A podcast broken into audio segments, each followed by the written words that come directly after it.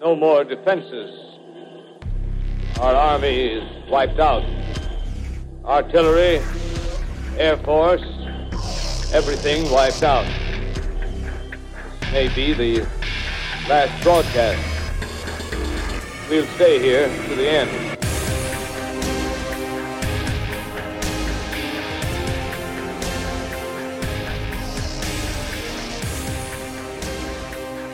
Hello, and welcome to Media and the End of the World. This is Ralph Beliveau, and with me is my usual partner in these adventures, Adam Croom. Adam, how you doing? I am with you, but I'm socially distant from you.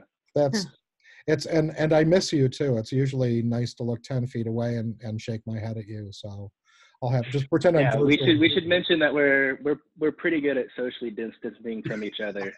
this is this is just sort of yeah. unnecessary comes from a long history of uh, just just trying to keep each other separate so nothing bad happens. So uh, we have some special guests with us today, and the whole idea, since we're all living in this bizarre world, uh, you know, the joke of the show was when we started at calling it media and the end of the world because there were so many you know inconvenient things pointing that we were maybe moving toward the end times in kind of a sarcastic way and here we are that's gotten kind of escalated to the point that's i think leaving a lot of us with our heads spinning in case you don't happen to be listening to this in the terribly near future, we're uh, in the middle of something between a, a, quarantine and getting back to normal at Easter or not, depending on what direction things are going. You know, Corona is everywhere. And um, so that means that a lot of people are have their kids not in school. So there's a lot of homeschooling going on. And this is also presenting a lot of interesting issues in the media world. And uh, I like to think that the show is a lot about media literacy, and so today we have three media literacy experts who are going to talk to us about what's happening uh, in their world with media literacy generally and the situation we're in in particular. Starting off is Natasha Casey, who's actually been on the podcast before. Hi, Natasha. Hi, Ralph. Hi, Adam. Good to be back. It's good to have you back again. And um, we're all in various states of remote control with our teaching lives and scrambling to put things online. And I think uh, Natasha's in the final stages of preparing for starting to teach next week. Is that right? I am. The madness yeah. is almost over or about to begin. I'm not sure which. Uh, also with us is Spencer Brayton, who is uh, involved sort of from the um, information literacy side because he's sort of in the library business. And uh, I hear you've been a pretty busy person of late. Yeah, I have been, but it's good to have a little break here to talk to you and Adam. Oh, that's Looking good. forward to it. Yeah, we're really glad to have you. What, so, what have what what what sorts of things have they been have you been responsible for? Um, I, I, was happy to hear Belinha before we started talk about digital divide.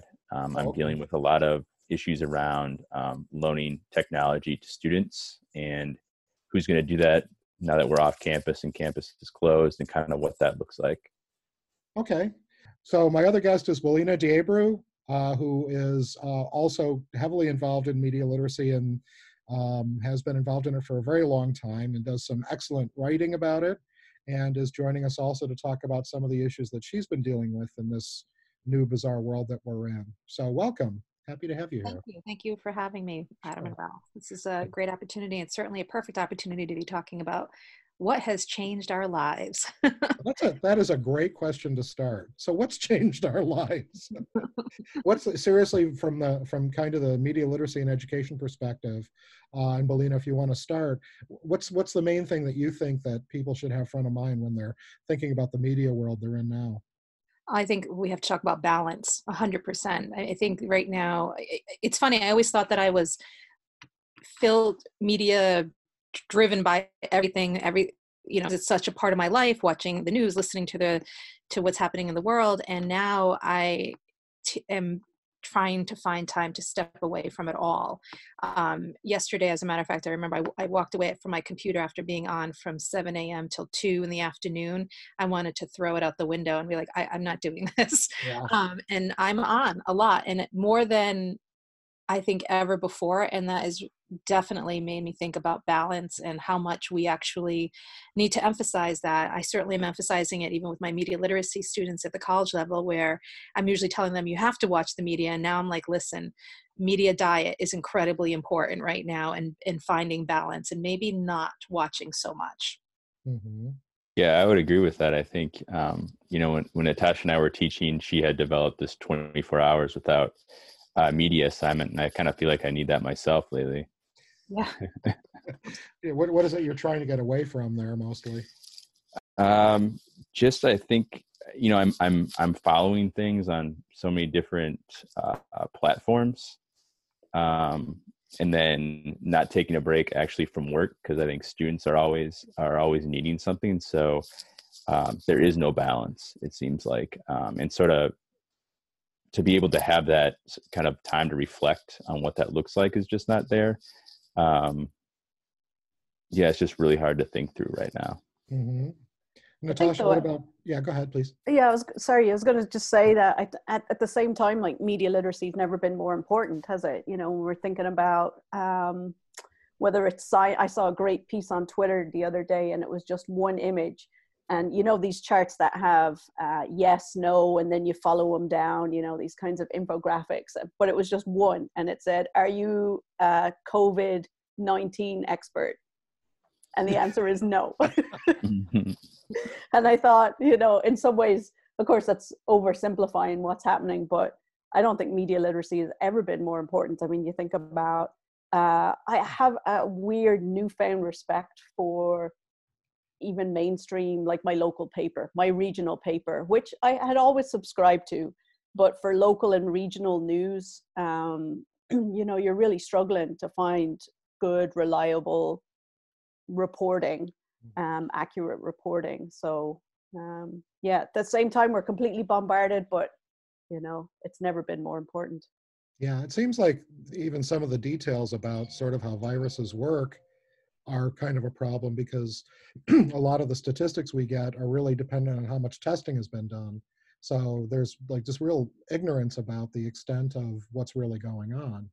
Well, and I also think that there's also frankly an ignorance about where people live in the world in this country alone you know um, i read an interesting article about you know this town in the dakotas that you know they, they've been told to practice social distancing and they're like 100 miles apart and they're like we live social distancing every day you mm-hmm. know so the fact that you know if they go into town maybe there might be five of them maybe you know they, that's not something they're even considering because they've been living their lives exactly the way we're being asked to live it right now um, but I do think, you know, one of the things that concerns me, and it's always concerned me, is that the way the media has run with a lot of this, um, I still feel like it's so East Coast, West Coast that it's missing a greater part of the country.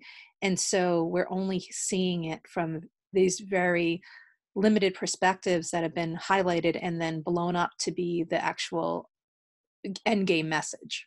Yeah, I would agree with that. I mean, if you see, um, you know, governors and mayors do press conferences daily, but if you look at the national news, the mayor of New or the uh, governor of New York is getting a, a national spotlight and national attention on what's going on on that, you know, in one one city in one state every day.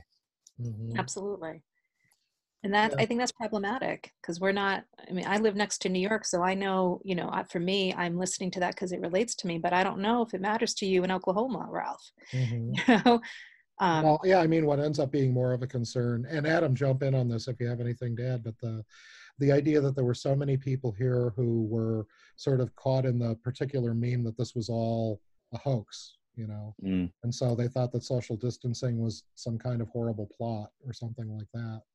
Right. Um, you know which was a it was a very strange frame to be in because you've got this competition between what we think of as expertise and then you know who actually is authorized to speak to large groups of people to sort of implement social change.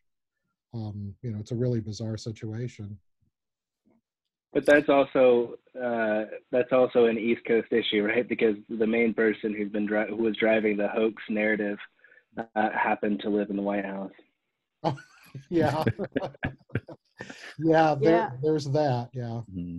I think that's that's what's interesting though is that that divide that we saw in terms of media consumption and we'd all talked about especially since the last election the last presidential election um, when media literacy really got sort of got a national spotlight um, in some arenas for the first time but we see that same sort of divide and those same issues really popping up in a in a in a more I wouldn't say a more serious, but a dangerous way right now. I think where people are still in their filter bubbles and their the media yeah. they receive is is you know shifting one way or the other um, to one particular side, and and uh, that's re- that's really dangerous. Well, I think even what's even more dangerous is the fact that some of the people who aren't paying attention are people who are driving schools and administrators who are, you know, you know, passing down new guidelines and regulations for what online learning should look like.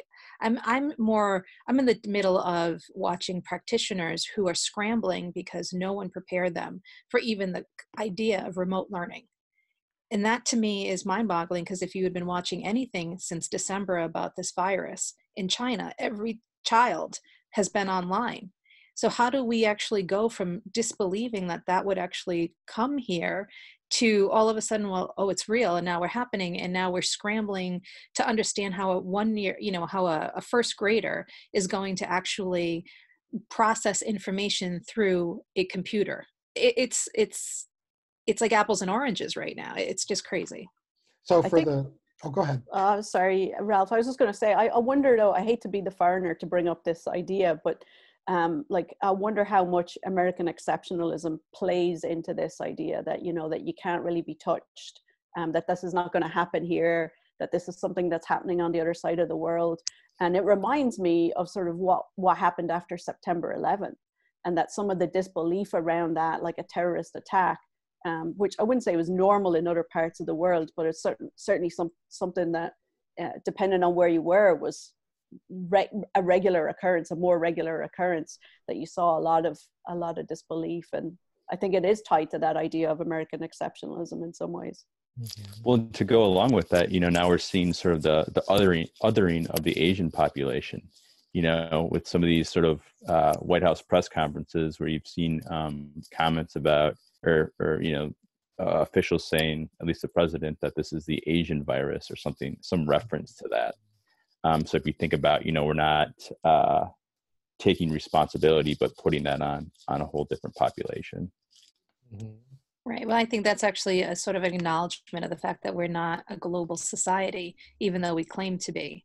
Um, and certainly, you know, I've I've said this for years. We're a huge country separated by two big oceans, and people forget that other people live on the other side of those oceans um, never mind north and south of us because we don't even want to even acknowledge that part of it but i mean the reality is is that this is an issue that is missed because people are not watching global media as well. And we're certainly not receiving media in this country that has a global mark to it or global interest.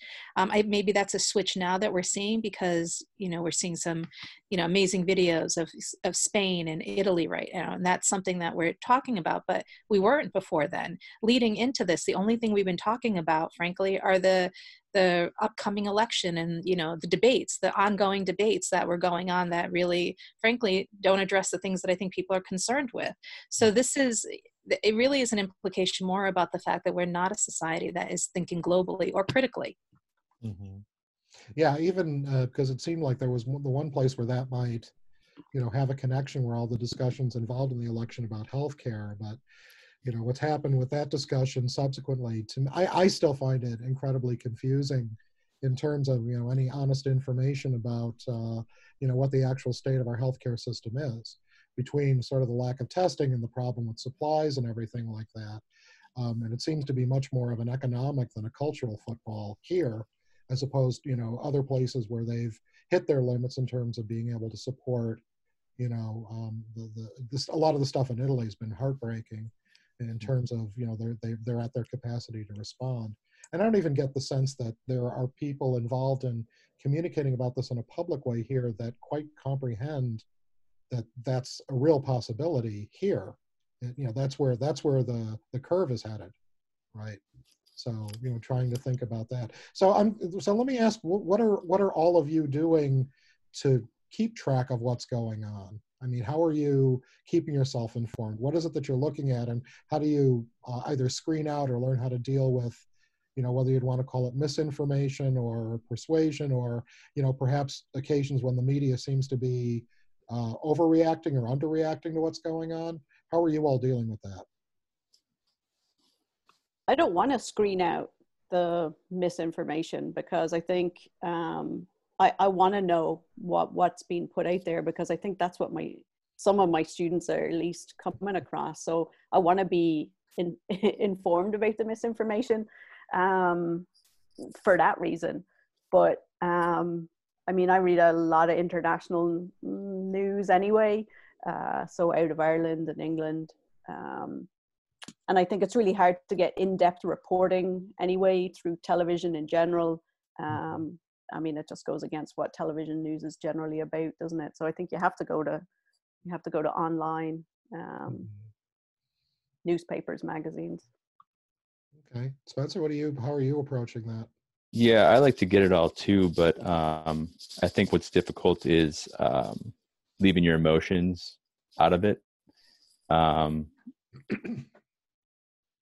Yeah, it's it's very easy to uh, you know, as we know, to sort of have our own bias going going into the information that we see. But um, I think it's important because you never know like where you're going to be or who you're going to be talking to, whether it's a, a faculty member, a colleague, a student, um, like Natasha said, who's going to have this sort of differing viewpoint, whether you know it or not.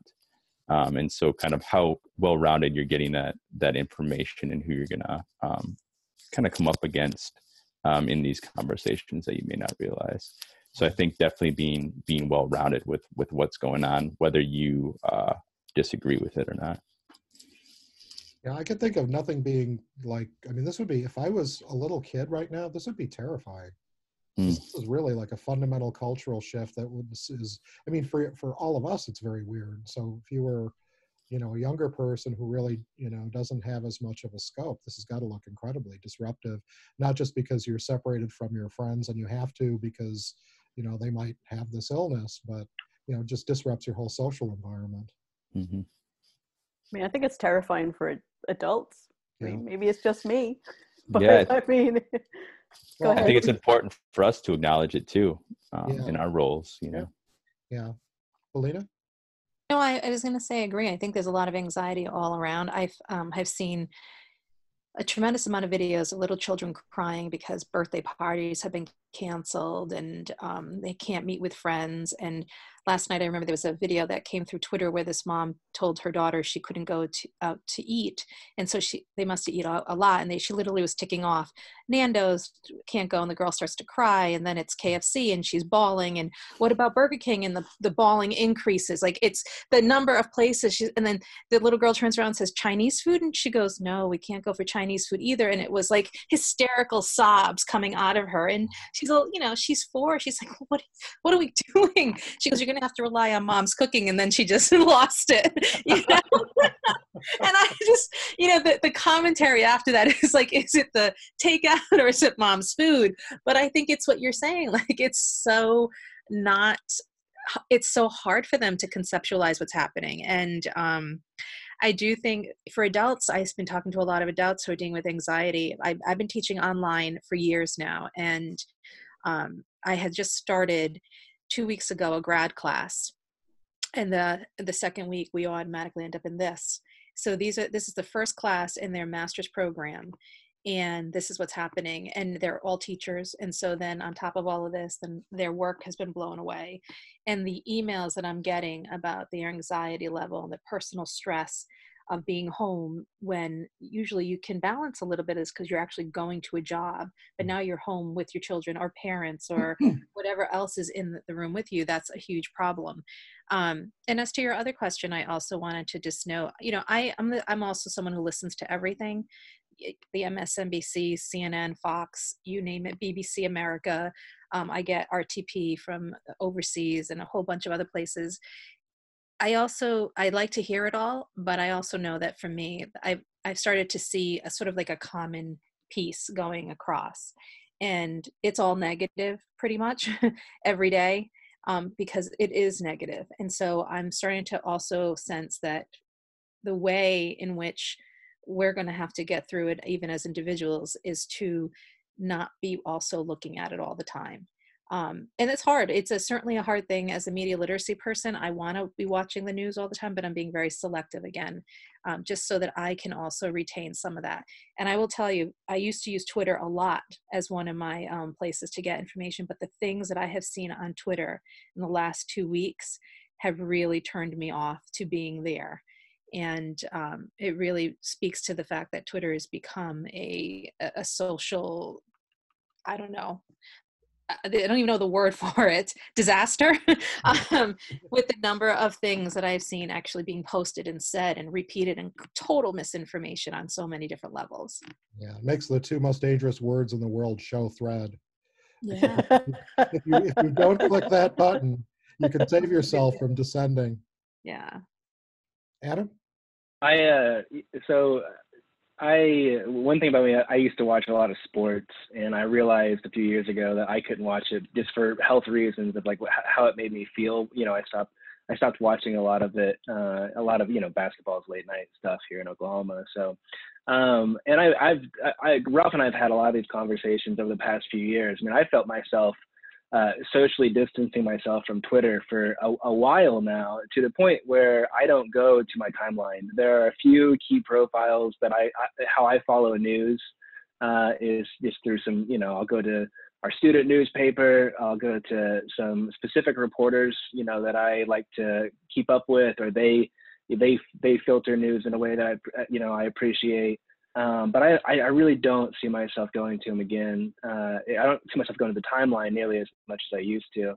Um, speaking to some other threads, you know, for, it's interesting to hear, um, you know, for, for me, talking to both my own children as well as my college students, um, I, have I've seen a lot of the opposite. In some ways, it feels like a minor inconvenience to them.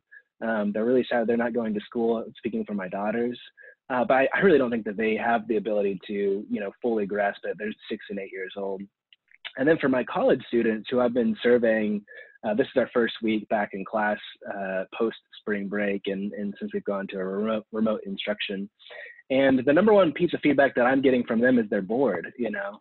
And it's one thing that we've worked. I'm trying to think through from an academic standpoint. You know, we're going to have some students who, um, due to the extra stress and anxiety of maybe losing their jobs or having to move all of a sudden or falling ill themselves, you know, are going to be having to think about uh, how do they withdraw from courses. And there's going to be other students who we're going to see the opposite happen, where they're, you know, to, wanting to pick up extra work somehow just to uh, just to, to put something in their brains that is not news, you know. And so for me, from a consumption standpoint, um, yeah, I've already seen myself with like uh, Monday, I think, was the last time that I watched uh, a uh, a presidential press conference. You know, I've already decided that I'll just read uh, someone's article on it, but I'm not going to watch the. You know, I'm not going to. They're not the entertainment that I'm interested in watching myself, and so I've already withdrawn from a lot of the, the news there as well, uh, and just and taken an approach of I'm going to take it one step at a time, uh, you know, but also try to do it in a way that doesn't it doesn't allow me to consume my emotions and part of it might be because I'm still, um, you know, because of my role as also the director of the Office of Digital Learning, I'm still managing uh, a, a, crisis, you know, and, and, what I'm doing is having me having to focus all of my attention and emotion somewhere else and place them or sort of compartmentalize and put them aside, you know, uh, because it, it, you know we're undertaking a lot of incredible uh, emotional labor right now. Mm-hmm. Yeah, I've noticed that with students just in the interactions I've had with them is that there there's this weird fluctuation. I said at one point because I was asking them to do a piece of writing and post it online, and I want you to do it by Friday so it doesn't interfere with with your weekend. And they said, "Why? What are we doing this weekend?" And it was really kind of this, you know, funny admission that they really are, you know, it's it's been so fundamentally disruptive. I had one student kind of sheepishly admit that she's not she's being bad right? She's actually still doing some socializing. But the fact that she was reflecting, you know, like she kind of sees it as being behaving badly is kind of an interesting way of thinking about what they're doing. So I think there's probably a lot of complex emotional stuff that's going on. And and uh, again, even with us, even with how we're trying to manage it as adults and finding that kind of balance that a couple of you have talked about. You know it's, it's funny because i think um, you know going back to the the media twitter has been a, an enormously helpful place for me over the last two weeks as i've been shifting um, just in terms of talking with other digital educators and trying to push back against that narrative of yes we have six weeks left. Try to dump everything you were going to do uh, when we were face to face online. Um, you know people who have no idea about online pedagogy at all um, just trying to quote unquote pivot. If I hear that word one more time too, I'm just gonna like lose my rag, right? Pivot. Um, if you've ever played basketball, it takes about a second to pivot. Um, what we're doing is substantially um, more um, uh, labor, you know. Um, but yeah, I found Twitter to be very helpful. And then I, I also polled my students, surveyed my students, and I found that so many of them are really overwhelmed by not just what's happening, but also the idea of taking an online class. And I think perhaps it might be the difference in populations a little bit. Like, uh, uh, you know, our population um, at the school that I work at, a lot of them have experienced the digital divide their whole lives. Um, and so they're not sure they can post something on Instagram, but they are not, they came to a small school to be face to face, to have those personal relationships. And now that they're all moving online, it's creating a, a lot of anxiety um, with them mm-hmm. for them. So, is is uh, how much are any of you seeing the the way that the digital divide is being understood? Belinha, you had said something earlier about misconceptions that some people have about that notion of the digital divide. Right. Well, I think well, I see it as two different pieces. One is um, obviously the technology piece there's an issue. And i don't it's funny you think you live in the east coast everybody has it you're all wired up that's not true. Um, in fact when, where even in a, in a state like connecticut where you would tend to see more of that there are populations still that are not able to even get onto a hotspot. So we have some issues going on and relatively more um, problematic now because no one talked about it before which i think is is just amazing to me but i think the hmm. other problem with the digital divide is that there's this misconception about technology knowledge and what people are able to actually do and i think that has become a major divide bigger than even the fact that you know the access point is that we have certainly i'm as as natasha was saying she's dealing with people who students who have never usually been online. I'm dealing with less of that but i'm also i'm dealing with a lot of teachers who have never been online and no, don't even understand the concept. And so pedagogically there is no pedagogy. Let's just i'm just going to uh-huh. say that there is none. Um, but I also think there's this belief that students know how to use technologies, and that's also problematic because schools at the K through 12 level in my area have been sending kids to Chromebooks. And that is not a pedagogically sound way of teaching about technology. Um, it's just, once again, an access point. And that's proved to be incredibly problematic when you see the kids as they leave high school to go to colleges and now being asked to be in programs at using programs like even the Microsoft Office suite or something more higher level like an Adobe suite. And they've never learned how to save a document because Google does it for you. They don't know how to create a folder. So, you know, this, and I've had students literally say I've had to take a 101 computer course to learn all the things that I thought I had learned when I was in high school. That's a digital divide. It's a master, it's a major one. Um, and we don't address it, and we need to address it now. Mm-hmm. Yeah, there yeah. also, there's, oh, Spencer, go ahead. I'm sorry. Yeah, I was just going to say um, a lot of the things you know that that Belinha said about questions students have around you know technology and um, you know submitting assignments and doing discussions in their LMS are a lot of things, a lot of questions that we get um, from students to help them navigate. Um, I'm getting a lot of emails from students who say, um, you know, my family doesn't have a lot of money. We don't have uh, a computer or internet at home. We can't go to any library. Um, what's what's available to us? Um, a lot of people think that um, you know whatever LMS you're using is going to show up fine on a cell phone. You know, a student can can can do it on their cell phone. That's not always the case, of course. Um, so yeah, just sort of su- supporting sort of the um, um, lack of understanding about kind of where students are are coming from no matter what their age is. You know a lot of times it's like oh it's the older adult students. Well that's not true. It's it's everybody from you know 17 18 to you know age 60 that you know populations that we serve that are having these problems that we're working with. Mm-hmm. the old digital native raises its ugly head again eh? Oh yeah. Oh oh that again well, yeah. that's why I used to hate those terms, native and immigrant. Like, what do you think that means exactly? Mm, right. I mean, we're all still walking into technology, whether whatever age you are, you're walking into it. Everyone is walking into it. So it's it's it's also about you know what we think of as what we use as technology and does that actually translate to a, a functional technology or a work technology or a business technology? Um, and just because you're a great snapchatter doesn't mean that you know how to write a paper on using you know the things that you need. So it's it's it's a huge issue. Mm-hmm. well and of course the for for uh, all of us part of the problem is also not just that sort of like how do you use a problem but then trying to develop some kind of critical capacity inside of that to right. sort of understand well what is it that the what the technology is sort of by its bias leading you to do that you need to think about a little more carefully which is kind of what we were talking about when we were talking about twitter and the way twitter operates which you know and I, I think some of what's happening is because people who like to feed into the twitter stream have a lot more time on their hands right. to sort of you know contribute to the general disuse of conversation That's a really great way of saying, oh, Ralph, you're a Twitter hater. I no, I actually I because I have like no attention span. I kind of love Twitter and hate it all at the same time because it's like you know it's it's it's it's endlessly entertaining and all of its awfulness. You know.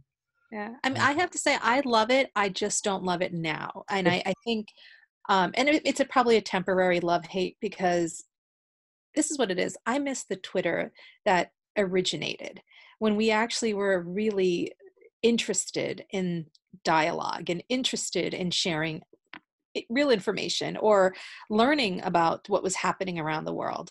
Whereas now, I mean, I will say this I did learn that the UK was far behind in terms of shutting down things through Twitter, mm. not so much from the mainstream media. The fact that teachers were teaching until last week, that was going on on Twitter. Teachers were going crazy that stuff is happening but i also feel like we are in the middle of just the most bizarre conversations that are being posted out there and then a lot of angry angry, angry, angry people.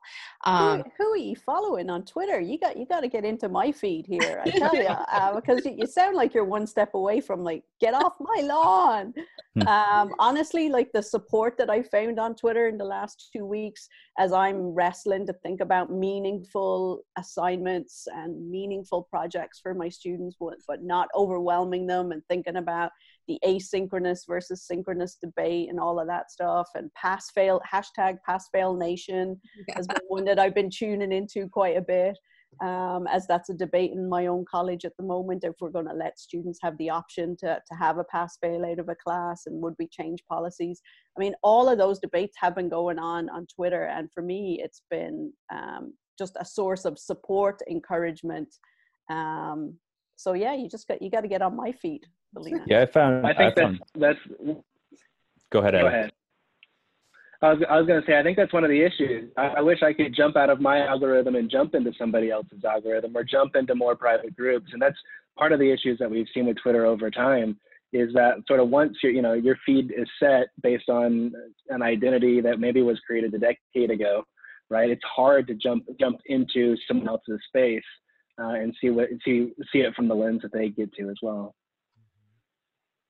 Yeah, Spencer, you're going to say something? Yeah, I was just going to say that, um, you know, I guess, and maybe I've been looking for it within Twitter, um, but there was um, a, movement right away. Um, I don't know if you you know the research group Ithaka SNR.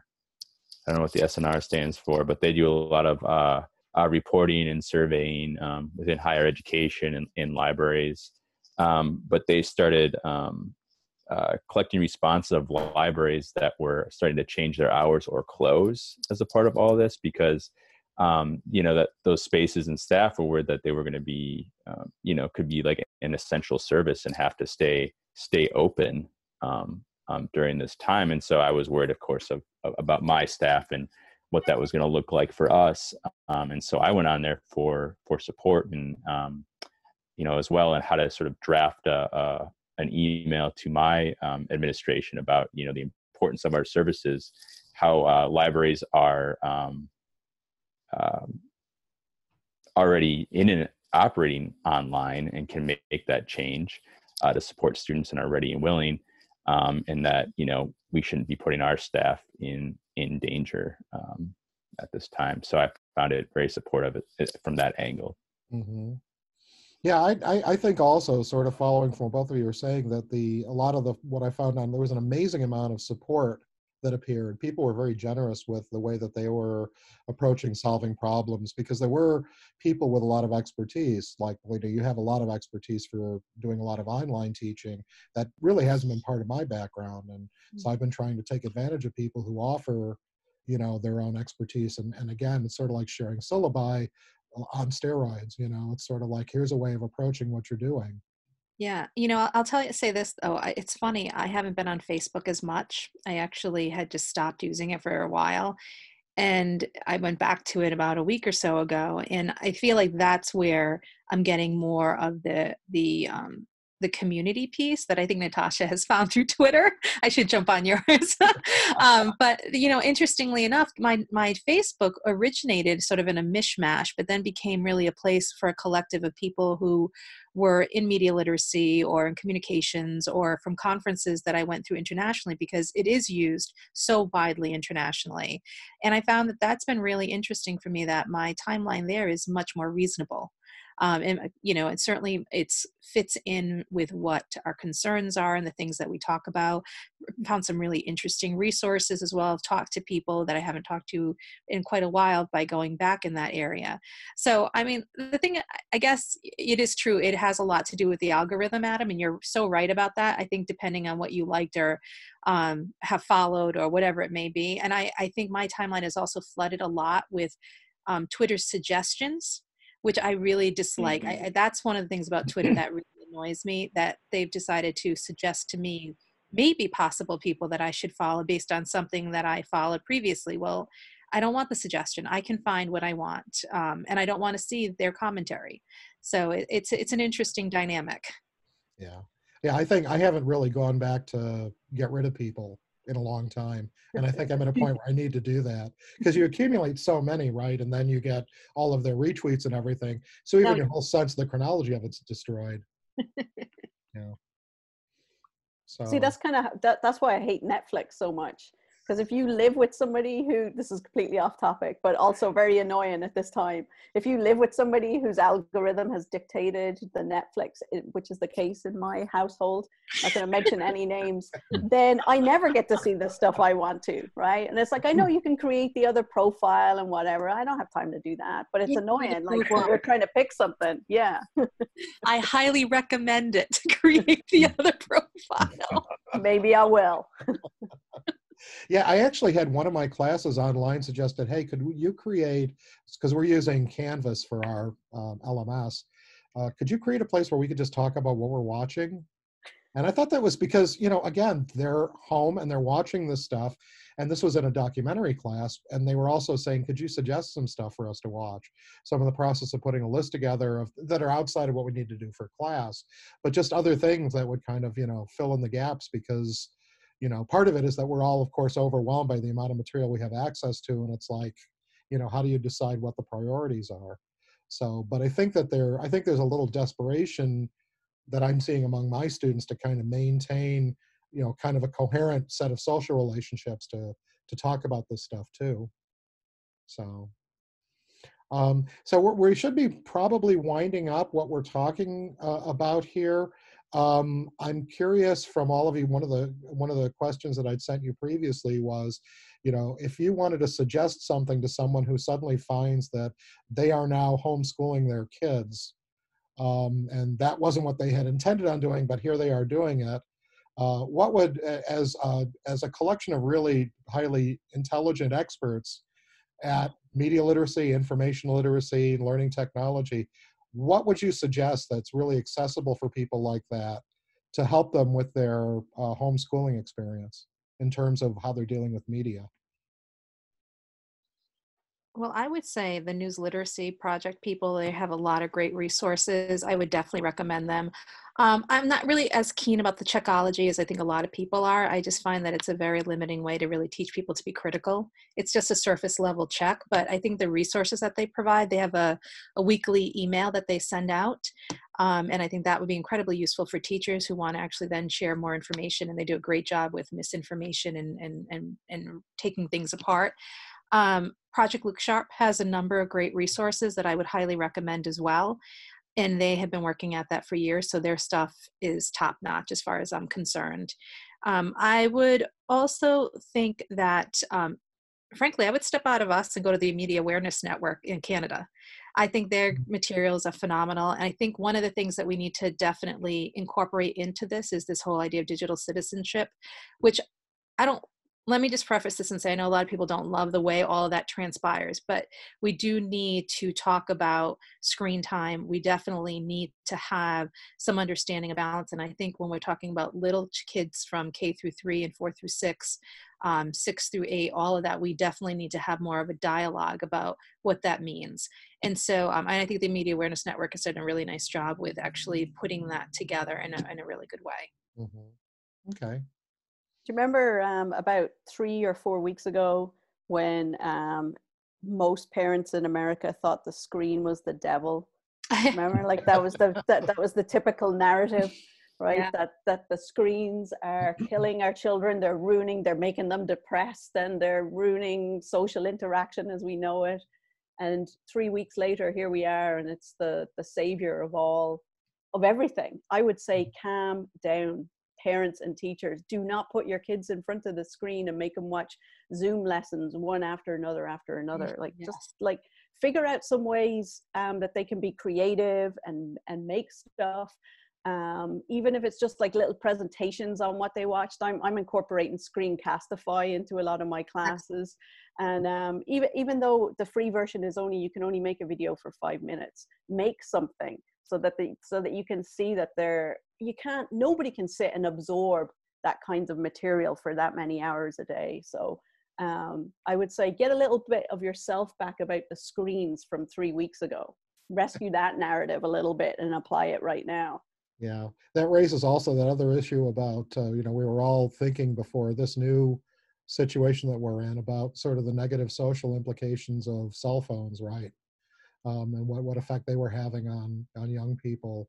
And if that had to do with you know sort of like the relationship between media and social isolation guess what just got to be a lot weirder of a problem you know you know spencer anything any thoughts you'd want to add? This one's an easy for easy one for me. You have information literacy experts across the country at your libraries uh, chat email zoom phone calls um, very accessible i think uh, that's a great way to start well, what if you had a really bad librarian, though? What would you do then? Ah, uh, geez, that's a tough one. call, call, Spencer. Yeah. Oh, okay. you know, though, the funny thing is, there's sure, a lot of libraries online right now, so you could just move to the next library. That's true. That's true. Yeah. yeah. I do. I do. One other thing I wanted to mention is I do think that you know, as so many more, more and more people are are using Zoom, I think, and I'm seeing this a little bit. I think um, just as people do with Twitter, is we have to sort of start uh, maybe critiquing what information that Zoom is uh, um, tracking on us, or uh, I just saw giving to Facebook. Mm-hmm. Um, so I think we need to recognize that more and more as we're all using that more and more. Mm-hmm. Adam, anything you'd like to add? No, Spencer covered it for me. I mean, I've been so impressed by what librarians are posting, uh, what information people are making available right now, everything from virtual tours to museums. You know, I mean, a lot of what we what we're getting right now is being filtered through our school's librarian, who's been kind enough to continue to gather resources from uh, their personal uh, uh, learning network, and then be able to share that out with parents as well. Um, I, you know, I keep thinking about what would this be like if this happened a decade ago you know, and and so much has you know so many different technologies have become available, and and it's not uh, it's not uh, ubiquitous, but it is you know to a sense of of we are able to uh, replicate some level of normalcy. And why I I try to shy away from calling even what I'm doing online learning and really kind of stay with remote instruction, you know, or, or crisis management is because I, I don't, I, I, as someone who thinks a lot about online learning and been playing in the space, I know what we're doing is not uh, great online learning, but you know, in, in some sense, what I'm trying to do more than anything else is just try to maintain some sense of normalcy for my students you know, which looks different than good online learning. Uh, in some ways, I, am literally trying to replicate things I do in the classroom, not because it's most appropriate, but because I think that they it, it, it gives a little sense of calming, calmingness. Whether it's just like changing a virtual background to a picture of my classroom or silly stuff like that, you know, that just gives cues uh, of, um, of, you know, we're we're you know this this hasn't changed completely. So those are those are some things that I, I've been thinking about. Is just how do you how do you maintain normalcy during this, or even a sliver of it? I think can be really helpful. Mm-hmm. Yeah, and hopefully at some point we'll be able to kind of think about what did we learn from this whole transition in terms of maybe some things we could do differently and better with some combination of you know online technologies and face to face. I'm I'm seriously hoping that we don't for one moment lose all the value that comes from the face-to-face things that happen in classrooms everywhere but you know there may be some things that come out of this where people who otherwise might not have had any experience doing online instruction see some of the advantages of it and can kind of work those in together so I sure am heck going to have a lot of people who are really enjoying working from home. I can say that. I think the people are, are interested in the, the remote work part of this for sure. Yeah, well, I think that um, my lovely wife referred to this as the golden dog years, because all of our all of our pets are totally spoiled with our constant presence right now. So, that's awesome. well, well, thank you very much for participating in this conversation. I really appreciate it, and uh, maybe we'll touch base again at some point on the other side of this and see where it left us after. You'll notice, by the way, I think you should all thank me for not asking you what's going to happen in the future. Because um, I thought about that and I thought that's got to be like the worst question in the world. I love it. Let's do it. no, because then we'll be back to the Statue of Liberty sticking up out of the sand. anyway. Thanks, Ralph. Yeah, thanks, thanks, Adam. Thanks, Adam. Thank you, Adam. And you've been listening to Media and the End of the World. Thanks for listening.